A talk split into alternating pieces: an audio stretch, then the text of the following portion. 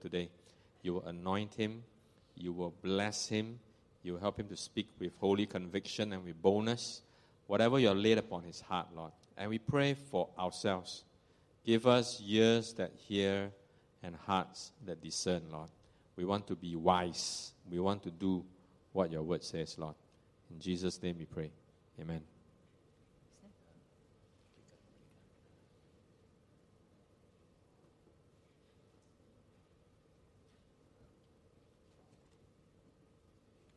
Just give me a second. Let me get the clicker.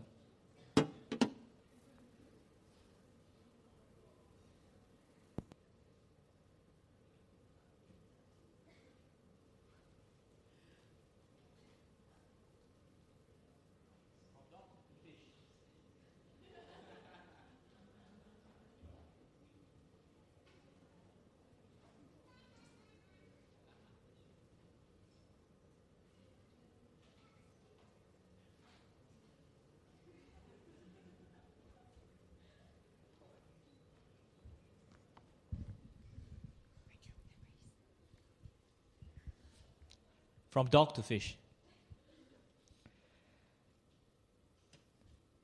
Pastor Benny Ho once um, told a story of a, of a pastor who went fishing. And um, sorry, let me get myself organized.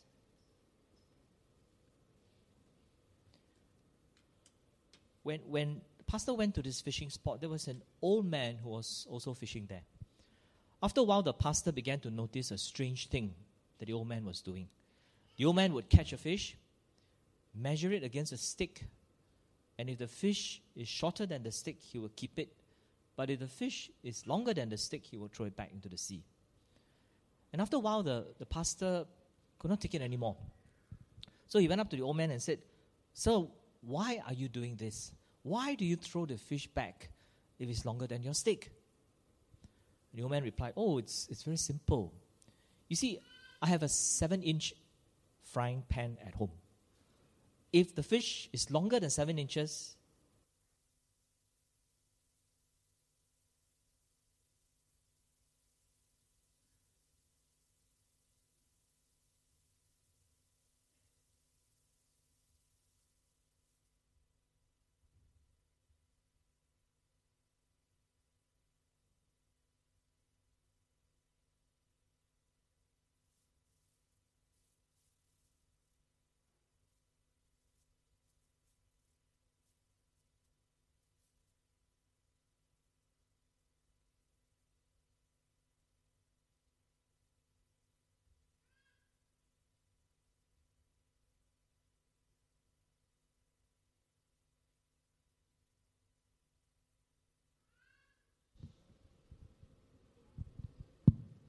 Oh, it's working again.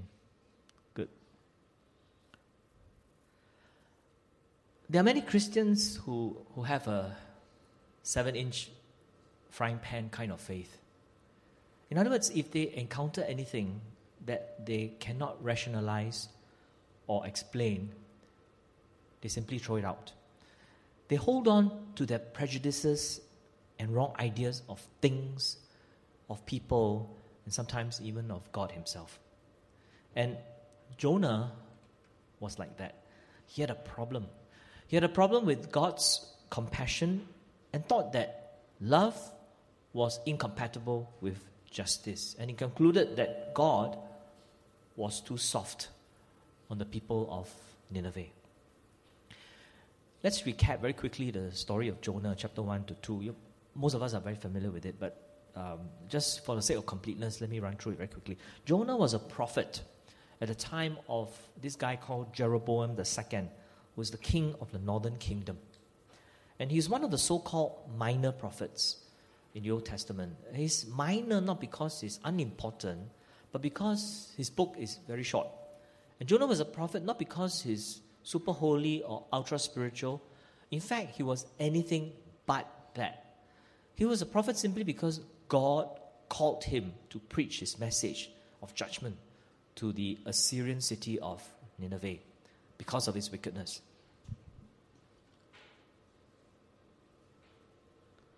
But Jonah refused to obey and he runs away, taking a ship from Joppa to a port called Tarshish in Spain, at the other end of the known world at that time. And en route there, the ship encountered a violent storm, so bad that the sailors feared for their lives. And after some investigation, the sailors discovered that Jonah was the guilty one because he disobeyed the God of the Hebrews, the God of heaven, and so they threw him overboard in what they thought was an act of appeasement to make this God happy. And the sea therefore became calm after that. But as he was drowning, Jonah was swallowed by a giant sea creature. I don't know whether it looks like that. Uh, some people say it's a kind of a sperm whale. Uh, and whatever it was, in the belly of this sea creature, Jonah prayed, and God showed mercy to him. And the whale or the creature ejected Jonah onto dry land. And so our story continues in Jonah chapter 3 and 4. Jonah, God calls Jonah a second time and tells him to go back to Nineveh, the place that Jonah ran away from, and carry the same message of judgment. Nineveh was located on the east bank of the Tigris River, about 550 miles from a place called Samaria, which is the capital city of the northern kingdom that Jeroboam II was the king. Nineveh was large and was protected by an outer wall and an inner wall. If you believe that this picture represents what it's supposed to be at that time, the inner wall was 50 feet wide and 100 feet high. This time, Jonah obeys God, and walking through the city, he proclaims judgment. The king of this city and the city itself, the people in the city, began to repent. Archaeologists and historians tell us that before Jonah arrived at this fortress city, this impregnable fortress city, two plagues erupted there in 765 BC and in 759 BC. And not only that, there was a total eclipse of the sun on June 15, 763 BC. So the Ninevites, the people of Nineveh, must have considered that these occurrences were signs of divine anger. And that may help to explain why the Ninevites responded so readily to Jonah's message. But despite the people and the king repenting, and if you read the Bible, it says that they were in sackcloth and ashes. In other words, it was a sign of mourning, a sign of repentance. There was no evidence in the Bible that the Ninevites actually got rid of all their idols or, or they replaced their gods with the worship of Jehovah God, the God of the Israelites. In fact, later prophets, Prophet Nahum and Prophet Zephaniah, predicted 150 years after Jonah that Nineveh would indeed be destroyed. A combined force of the Persians, the Babylonians, and the Scythians actually laid siege to the city. The city was plundered, and the king perished in the flames, although his family escaped. And the city became a heap of desolate ruin, which it still is today. But that's 150 years later. For now, God spares the city and relents of the judgment on Nineveh, the judgment which Jonah proclaimed to the people. But, but, Jonah gets upset and wants to die. Why was Jonah angry? One interpretation was that Jonah was angry because the Lord, God, has so easily given in or capitulated to the tactics of these pagan people, these Ninevites, to appease him. The Ninevites just fasted, put on sackcloth as an outward sign of repentance, and lo and behold, God withdraws his punishment despite all the wickedness that the Ninevites had done. One moment of repentance can wipe out a lifetime of guilt and evil and sin. So not fair. So not fair, God. This is so not fair. So Jonah was embarrassed. He was embarrassed and he was scandalized that this Jehovah God should offer compassion so easily. For this suggests that Jehovah was weak and could be easily bought. Jonah chapter 3, verse 10. When God saw what they did, how they turned from their evil way, God relented of the disaster that he had said he would do to them, and he did not do it chapter 4, verse 1. And it, but it displeased Jonah exceedingly, and he was angry. And he prayed to the Lord and said, O Lord, Is not this what I said when I was yet in my country? That is why I made haste to flee to Tarshish, for I knew that you are a gracious God and merciful, slow to anger, and abounding in steadfast love, and relenting from disaster. Therefore, now, O Lord, please take my life from me, for it is better for me to die than to live. So, what did Jonah do? He leaves the city, he finds a spot outside, builds a temporary shelter, and he sits there sulking. Sulking. Maybe waiting 40 days because that was the judgment, the message which God told Jonah to proclaim. 40 days and judgment will come. So maybe he waited 40 days to see if God would change his mind again and still destroy the city as his message, Jonah's message, said he would. Unfortunately for Jonah, there was no earthquake, there was no fire, there was no enemy invasion, there was no plague. Jonah waited and waited and waited and waited. Can you picture that scene and, and, and see the irony of this, this whole thing? Inside the walls of Nineveh, the king sits in silence, in sackcloth and in ashes, hoping that his city will be spared from judgment. While outside the city, Jonah also sits in silence, but angry and sulking, hoping that God would destroy the city as he, Jonah, had said. Well, what happens? Well, God sends a plant to shade the angry prophet from the blazing sun, and the Bible tells us that Jonah was very pleased about that. But later, God sends a worm to eat that plant until it withers and could no longer provide shade. God also sends a scorching east wind that beat down hard on Jonah, and Jonah was not very pleased about that. He was so angry again that he wanted to die. Like my 10 year old son will always, or sometimes say about his classmates, ah, huh? and Jonah had anger management issues.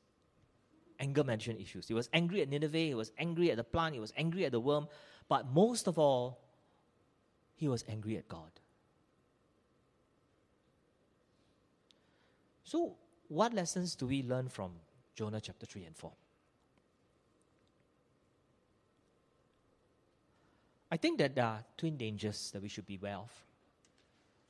There's also later on, as you will see, a double remedy. The twin dangers are prejudice and pride. What is, what is prejudice? Prejudice is a blind spot. We form an opinion of something or someone, we have a perspective, we have a worldview that refuses to change or that is hard to change.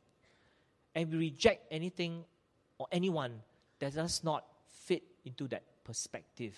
Just like the fisherman who threw away any fish bigger than seven inches because the fish does not fit his frying pan.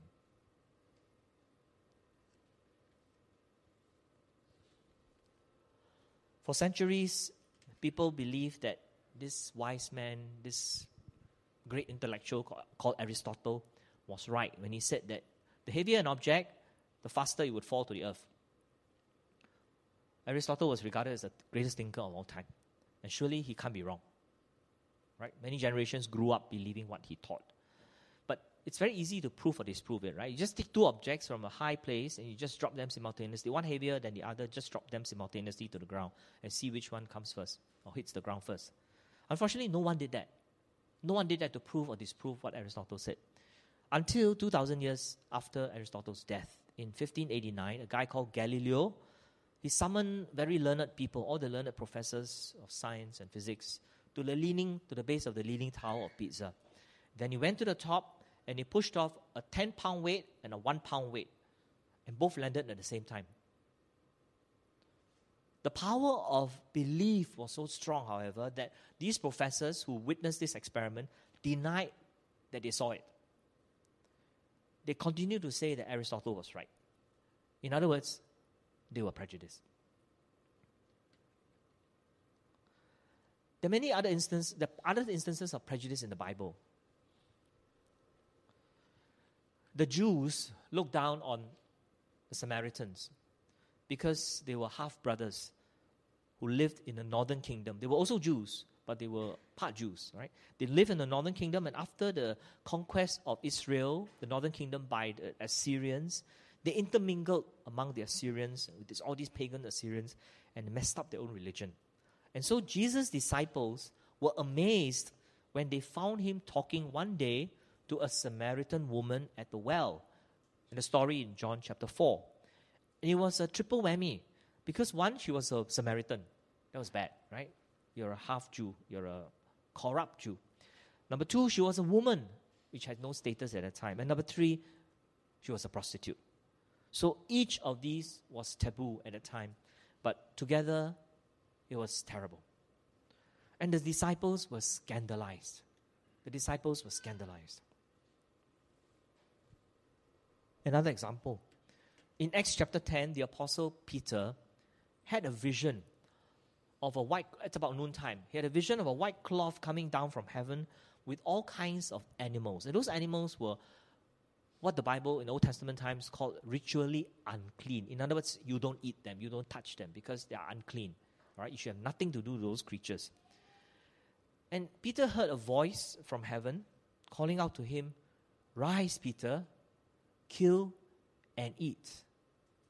Kill and eat. This was about noontime, so he was hungry. And, he, and that happened not once, not twice, but three times. You know, for, for centuries, the Jews thought that the world was divided into two camps us and them. The us was special. They were chosen by God.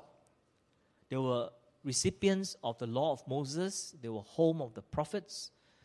And to the Jews and even to the early Christians, Gentiles, the people who are non Jews, were people outside the grace of God. They were unenlightened. They were excluded from God's revelation and they were undeserving. And Jesus Christ came as Messiah to redeem Israel. All non Jews were Gentiles, were ignorant, unclean, therefore to be avoided at all costs. And even the early Christians who were close to Jesus could not, even after they received the Holy Spirit in Acts chapter 2, could not conceive of the notion that Israel, special though it was, was merely a means to an end and not the end in itself. And what was the end? The end was to use Israel as a blessing to the nations. And so the Apostle Peter had to be taught this lesson that his prejudices were shocked out of his head by this vision that God gave to him. And so it was with Jonah. Jonah was probably uh, uh, what you call a, a Jewish uh, nationalist, hyper nationalist. He did not want to go to Nineveh because he knew God would have mercy on his enemies. He did not want their repentance, he wanted their doom. He was a hardliner, and God was just too soft. Prejudices can run very deep and sometimes have terrible, terrible results.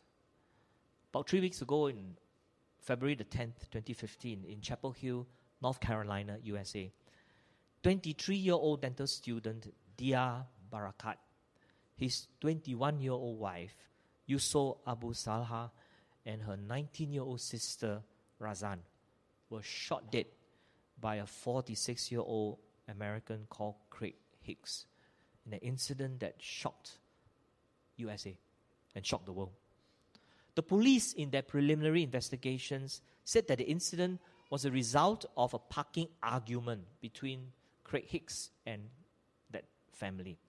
But later reports painted a picture of Craig Hicks as an atheist, one who rejects all notion that there is such a thing as a God. And he was full of anger and resentment at religious people. He was a hardliner and he was a hater of Muslims. The New York Times reported that Mr. Hicks appeared to have a deep, deep dislike of all religion. On his Facebook page, nearly all of his posts expressed support for atheism, criticized Christian conservatives, or did both. And in January this year, he posted a photograph that said, Praying is pointless useless, narcissistic, arrogant, lazy, just like the imaginary God you pray to. Why do we have prejudices? Why do we harbor prejudices? Why did the Jews consider the Gentiles and Samaritans as inferior? Why did Craig Hicks hold such murderous thoughts, murderous views of these three young Muslims in Chapel Hill? And apparently, newspaper reports said all three were born in USA, so they were very localized and they were doing great things. They were exemplary students, great conduct. They were doing a lot of social work within the community and were well loved by the people in the community. Why did Craig Hicks do such a terrible thing? The root of prejudice is always pride and self righteousness. It's a stubborn and unyielding sense of our own superiority or higher moral position. I'm right, the rest of you are wrong. I'm a bit ashamed to say this, and I'll tell you the reason in a minute why I'm ashamed. But I am a fan, I still am, lah, of Arsenal Football Club. Now, if you follow the English Premier League matches, you will realize that Arsenal is an underachiever, one of the greatest underachievers of all time. Because they've got this wealth of attacking talent, right? All the great soccer players from Germany, from, uh, from France, from, from Spain, and all that, all congregating but they underachieve again and again and again. They just lost a match against uh, Monaco in the Champions League at home, 3 1. I read numerous reports and comments about the manager. His name is Arsene Wenger. Uh, he's a French, but he's been coach of Arsenal for like, I don't know, long time. And Arsene Wenger had his, his, his approach, his, his coaching tactics, his approach to soccer games. And apparently, many people say that it's, it's always the same. It's possession based, it's passing football. If you watch his games, it's actually quite nice. You know, you see them have intricate passing movements, one, two, two, three, and all that kind of thing. Unfortunately, it doesn't work. It doesn't work, right? Against disciplined teams who watch them, they know how to exploit the weakness. It doesn't work. So they lose. I play the way I like. I don't care who the opponents are. That's my philosophy, Mr. Wenger says. Some people think that Mr. Wenger, who's been the manager of Arsenal for the longest time, probably one of the longest managers in the whole English Premier League, has become so stubborn and so proud and so unyielding that he has become blind to his own shortcomings. And as a Jew, Jonah probably considered himself of a higher class, of a special status compared to the heathen people in Nineveh. And in his pride, Jonah probably thought that he had God all figured out. God is holy, and a holy God cannot tolerate sin. Sin brings punishment. And maybe the Ninevites were all sinners. You know, for all you know, they could be like what Psalm 10 talks about of the heathen people that they hunt down the weak, they are boastful, they bless the greedy, they revile the Lord, they are full of lies and threats, they ambush the innocent and murder them, they crush the victims. All the terrible things that they do. So the Ninevites were like that. They were sinners. Therefore, they should be punished. Everything is very black and white. And his conception of God was boxed in by his own limited understanding. But it was too small a view of God. For Jonah, God was a God justice. But he also forgot that God justifies the ungodly through his boundless mercy and his abundant grace. Uh, theologians, people who study theology and, and, and, and uh, uh, learn about the things of God, describe one of God's attributes as transcendent. Big word, transcendent. I think there's a movie called Transcendent, if I'm not wrong. But the definition of transcendent is not what the movie says. Uh, Isaiah 59, 55, verse 9 tells us, and this is to me how the Bible looks at a transcendent God. His thoughts are above our thoughts, and his ways are above our ways. In other words, you cannot figure God out 100%. Otherwise, God will not be God. And so, before this awesome and transcendent God, prejudice and pride has no place. So, what is the remedy for the twin dangers of pride and prejudice?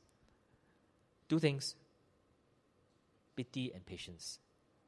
We cannot show pity or mercy if we are proud and prejudiced, but we can do so if and when we remember that God took pity on us and was very, very patient with us. God took pity on Nineveh. Jonah chapter 4, verse 10 and 11. And the Lord said to Jonah, You pity the plant for which you did not labor, nor did you make it grow, which came into being in the night and perished in the night. And should not I pity Nineveh, that great city in which there are more than 120,000 people who do not know their right hand from their left, and also much cattle? Jonah's approach to Nineveh was this the city was wicked, should be punished. God's approach to Nineveh was this the city had repented and should be spared.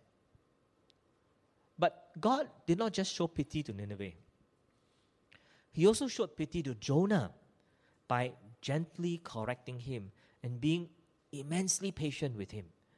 He delivered Jonah from the raging seas by sending this deliverance in the form of a whale or creature. He caused the plant to shade him from the heat outside the city of Nineveh.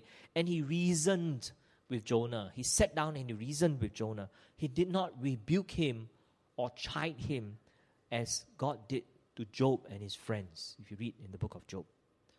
So, the remedy to the twin dangers of pride and prejudice is and always will be to remember God's pity and patience toward us.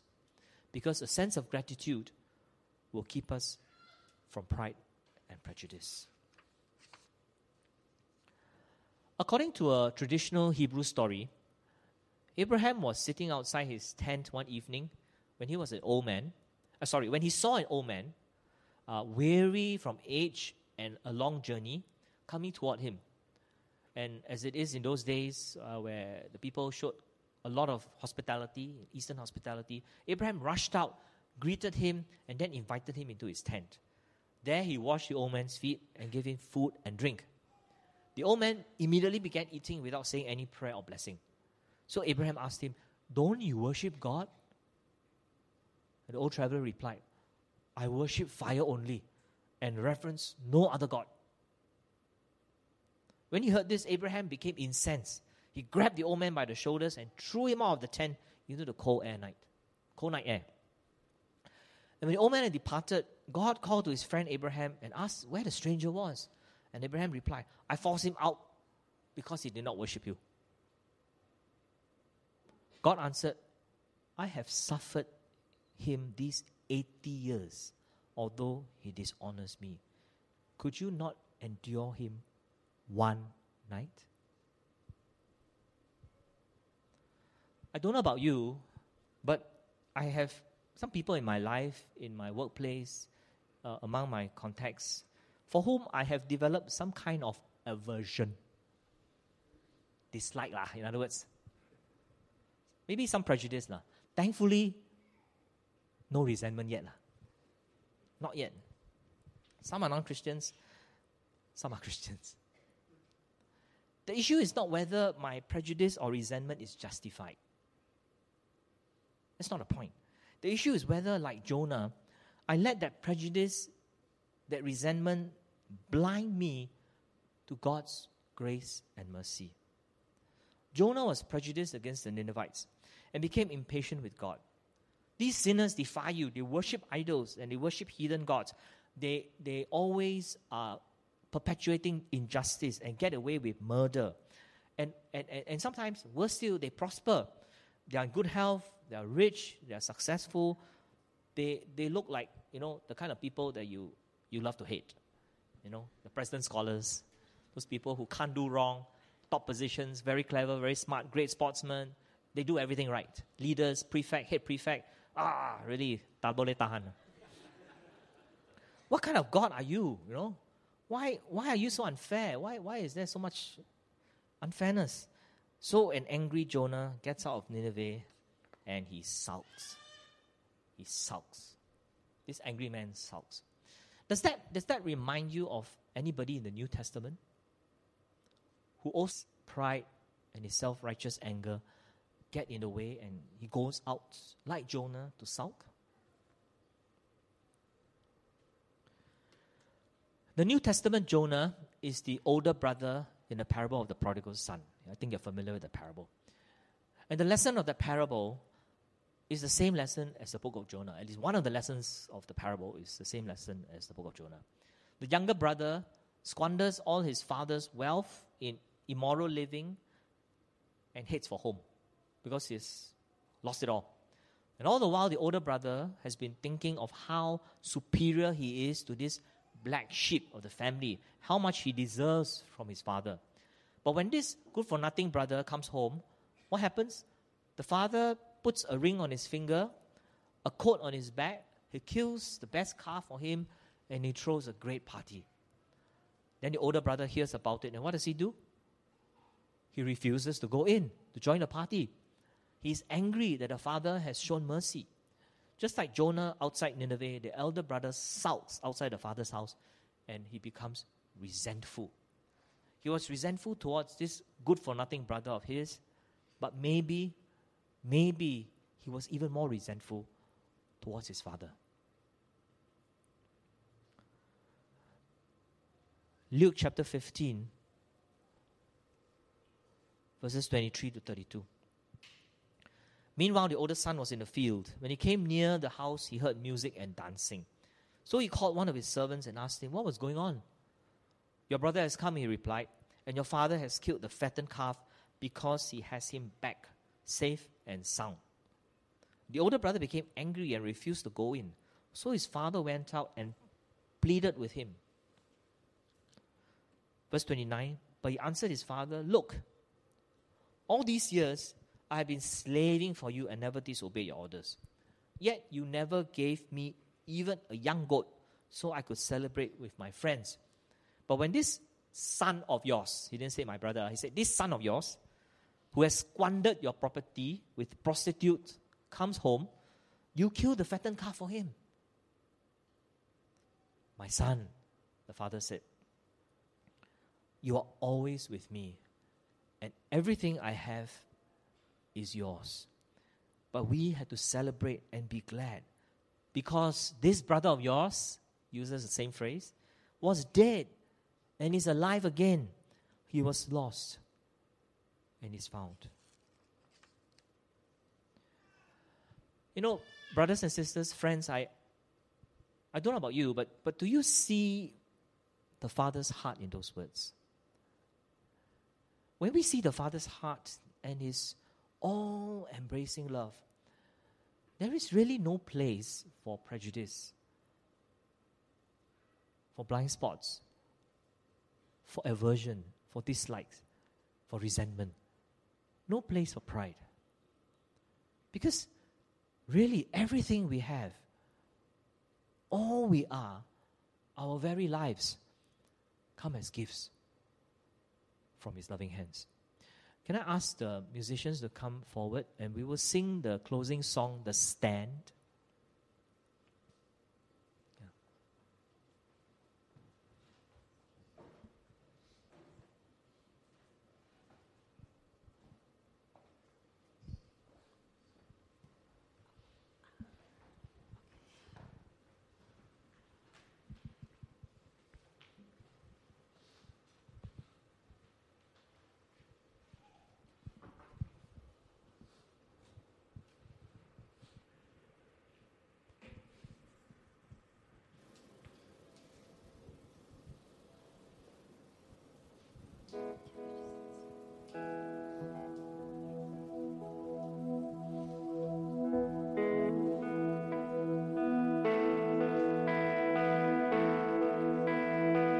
Let's all rise.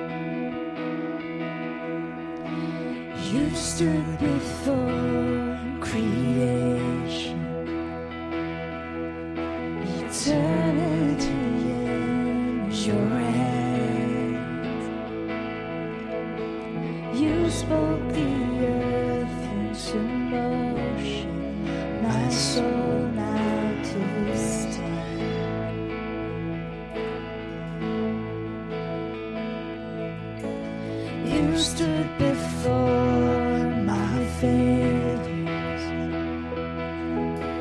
carried the cross for my shame. My sin weighed upon your shoulders, my soul now twisted. So what could I say?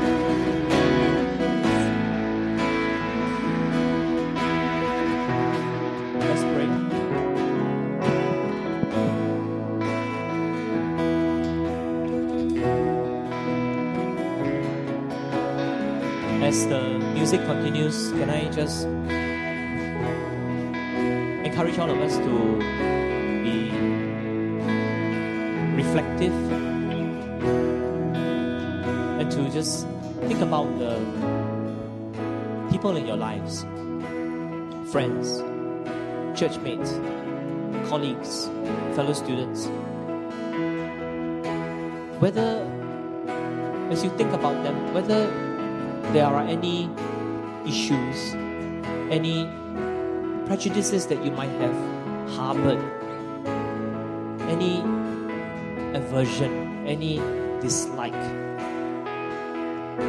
And then you struggle with that because you know that how can a Christian not love others? How can we secretly wish bad things on other people because they've hurt us or they have done something that we think is not right and we pass judgment on them? How can how can it be?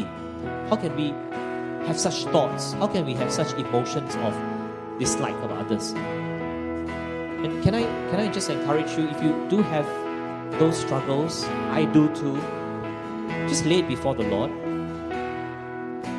and ask Him now to deal with it. And allow the Holy Spirit to just minister to you. And to just remind all of us of His pity, His mercy, His grace, His compassion. It's a compassion that just does not save Nineveh or relents of the judgment that He can rightly pronounce on the city and can rightly put forth for the city and the people there. But it is a, a mercy and a, and a pity that He puts upon you and me. Remember the thief on the cross, lifetime of sin, a criminal. And yet, when the Lord Jesus said to him, Today you will be- with me in paradise, that confession has wiped out, that single confession at the point of death has wiped out his entire lifetime of sin because he confessed Jesus on the cross. That can be true of all of us as well. Let's pray. Father, you know our hearts. You know that as Christians, we try to live for you, but we also know that there are many times that we fail. And one of the big failings that we have in our lives is the fact that, Lord, we do not know how to love the unlovable. We do not know how to love our enemies, quote unquote. We sometimes judge them. We sometimes show our displeasure with people that we find do not belong to our clique. We avoid them. Lord, forgive us. Lord, you have reminded us that as you bring the rain to shine upon the godly and the ungodly, the just and the unjust, you have commanded us to love our enemies because we were once enemies with God. But you have break, broken down the barriers and you have bridged the big gulf between us. And so now you have called us friends of God, children of Almighty God. We thank you, Lord. We thank you for this status that we have as your people. And we ask that your love will so constrain us and embrace us that when we go out this place this coming week, Lord, that we will be able to share this love and this compassion with those people around us. Thank you for your pity and your mercy upon us. We do not deserve it, Lord. But inasmuch as much as you show it to us, undeserving though we be, help us, Lord, to show it to those around us and to bring them into your kingdom as well. Thank you for hearing our prayers. In Jesus' name, amen. Just uh, an announcement that today is the 1st of March, so there's lunch catered at the first floor. So please uh, join us for lunch on the first level. Thanks.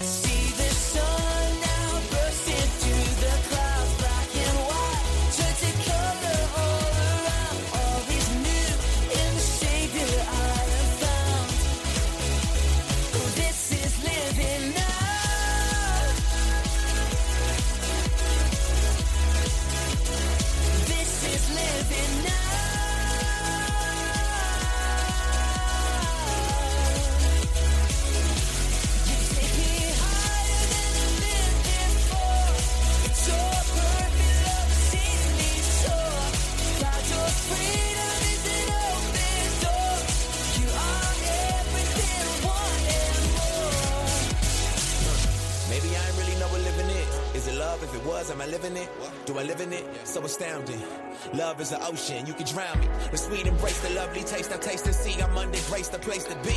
It means I'll never need an umbrella.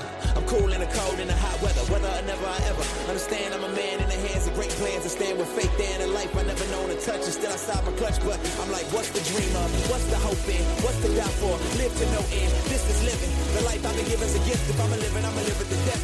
So what's the dream of? What's the hope in? What's the doubt for? And live to no end. This is living. The life I've been given's a gift. If I'm a living, I'm a live it Yeah.